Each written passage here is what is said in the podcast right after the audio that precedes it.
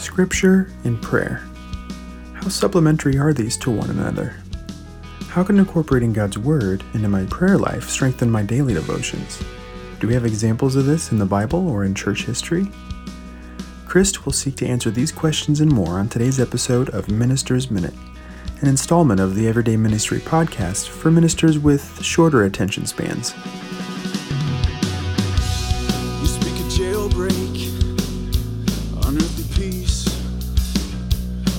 Unshackled hearts impossibly free. Welcome to another installment of the Minister's Minute, an extension of the Everyday Ministry podcast that we release on the alternate Mondays of the month. So we release it on the second and fourth. And when there's five Mondays of the month, we will release one that Monday as well, which coincidentally there is in July. So you get the joy of hearing three of these this month. But on this specific episode, we have Chris Norsworthy, the associate pastor at Reformation Church in the Baton Rouge, Louisiana area. And on this episode, he will be answering the question of how we can use scripture in prayer. But before we get into that specific question, I think it's important that we ask the question why should we use God's word in prayer? One of the reasons that I wanted to do this topic is because we are doing a 30 day journaling challenge. And whenever this airs, will be about uh, a week into it. But if you're a week behind us, that's okay. If you want to challenge yourself to do what we're doing, uh, go ahead and start. So, one of the things we're doing in that is in our journaling, we are writing uh, prayer, we're writing a passage of scripture, and then we're, we're journaling our thoughts and stuff. So, as we talk about why, when we think about why would we use scripture in prayer, you think about 2 timothy 3.16 that says all scripture is breathed out by god and profitable for teaching for reproof for correction for training in righteousness that the man of god may be complete equipped for every good work. And you know psalm 19 i'm reading my t-shirt right now upside down. It says thy word is a lamp unto my feet and a light unto my path. So obviously old new testament is all about the word of god how important it is how needful we are of it and how uh, it leads us in the way we are to go. So it leads us through everyday life, and part of our life is prayer. In our outline, I jokingly put God's words are the best words. Duh. so why wouldn't we want to use God's words in our prayer when we're praying to God? And it, it's part of this communication, this back and forth He's given us his word, and we can use his word to guide us in what we pray. In short, that's kind of why. So we understand why, which is as you put on this outline, and um, I have my mic muted fairly in between questions, just so the listeners know, because I did chuckle or laugh when you uh, quoted yourself there.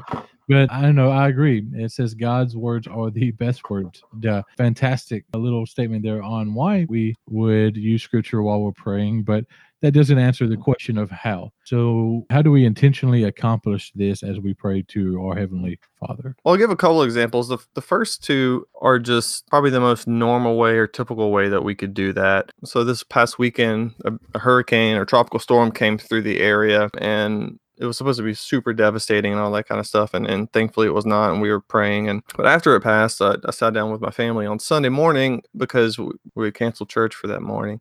So i sat down with my family and, and i read with them matthew 8 23 and on from uh, jesus calming the storm and then also a portion of Psalm 23. So, one way I would say is that we kind of pray according to the text. I'm not really sure a better way of saying that.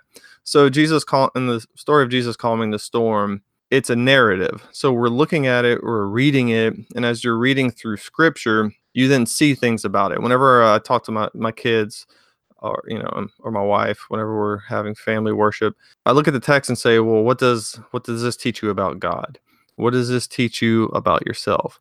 How does this how can this affect the way you pray or how can this change the way you pray or lead you to pray so one of the ways that you know in this text as we see it's a narrative so you're not necessarily going to pray the words of the text necessarily but you can see in it who jesus is what jesus has done um, that the the men who were there with him marveled at him so we could pray things like thank you god that you are able to control the storm, that you are able to protect us from potential bad weather and these devastating things that could happen to us.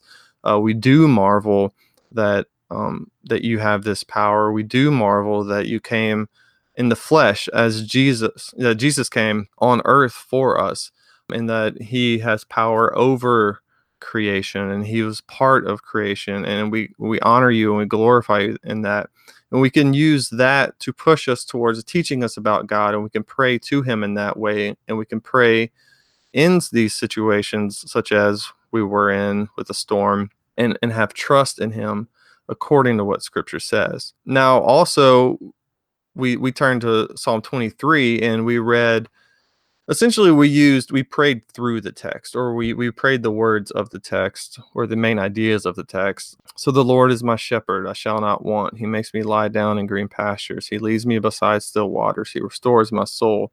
He leads me in paths of righteousness for his name's sake. And even though I walk through the valley of the shadow of death, I will fear no evil, for you are with me. So we, we can go through the text verse by verse and say, Lord, I'm thankful for you that you are my shepherd. I'm thankful that you give me everything I need, that I don't have, you know, I shall not want, that that you give me everything that I have. Um, you make me lie down in green pastures and lead me beside still waters.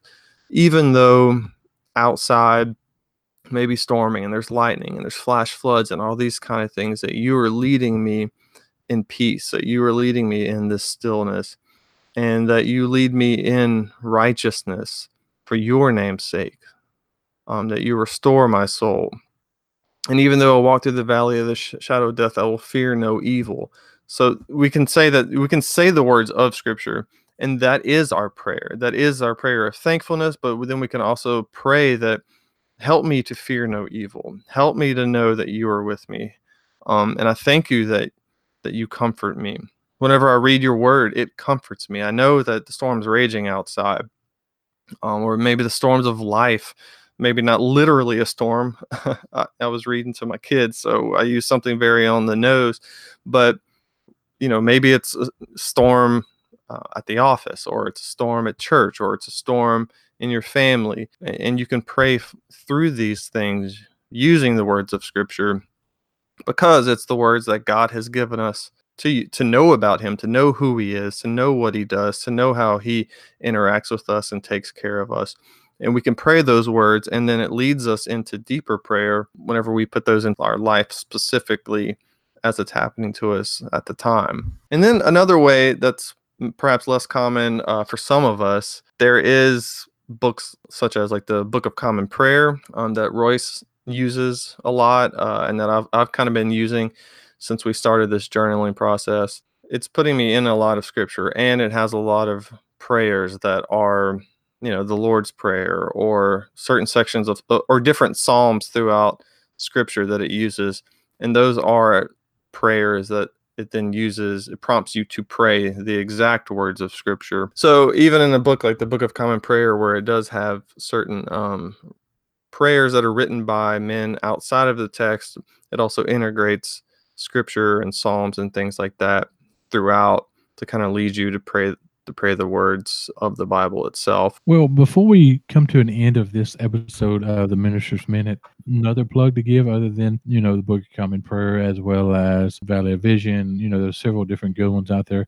But Crossway has recently released one called Prayer Bible. A friend on social media named Aaron Day recently put up a, a review of that for me on his Oh, yeah. uh, Instagram stories. And he's got me so jealous and uh, kind of wishing I had one of those. So I would recommend those because it looks fantastic. And if you just buy yourself a copy as a listener and you want to mail one my way, you know, I, I wouldn't be offended. But also, before we jump into the conclusion, we want to take a, a short break to hear from the August Guns, which is the band that allows us to use their music for the podcast. WLP, LPC, upspeed successful with no unexpected errors. WPLP. You are clear for launch.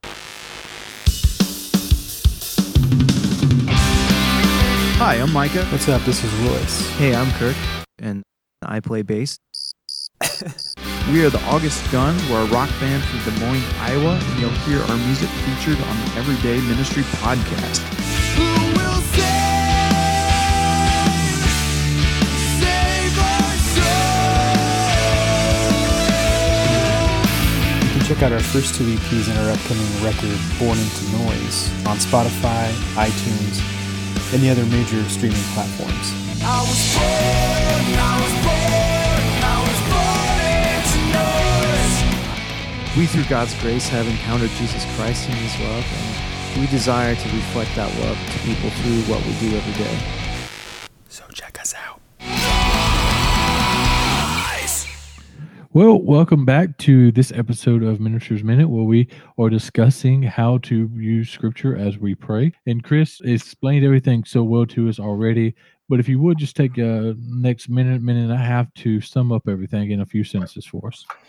Yeah, I think the main thing here is is knowing the why and the how. And why is God's word the most important thing that we have uh, in in so many ways, and it leads us in every area of life.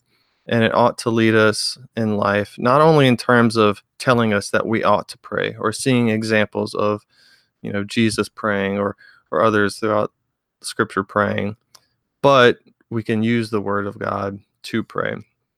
And then the how some of that it's going to be different in different situations because there's you know there's narrative text or it's telling a story or perhaps it's an epistle so it's a letter from an apostle to the church or to a church or you know um, it's the psalms and that's psalms are going to be the easiest to pray uh, verbatim but it's really just kind of intentionally and uh, you know uh, as a spiritual discipline going through it and allowing it as the scripture speaks to you to then use those words to pray but then also taking the scripture and maybe going to a psalm and purposefully looking at it in order to then pray and, and just being intentional about that and, and knowing and trusting that God's word is the best word. And if we're going to be speaking and using words, that we can rely on that and rely on Him to guide us through it. Well, once again, we thank you, Chris. And since we are discussing the idea of using Scripture in prayer, would you like to end this podcast off by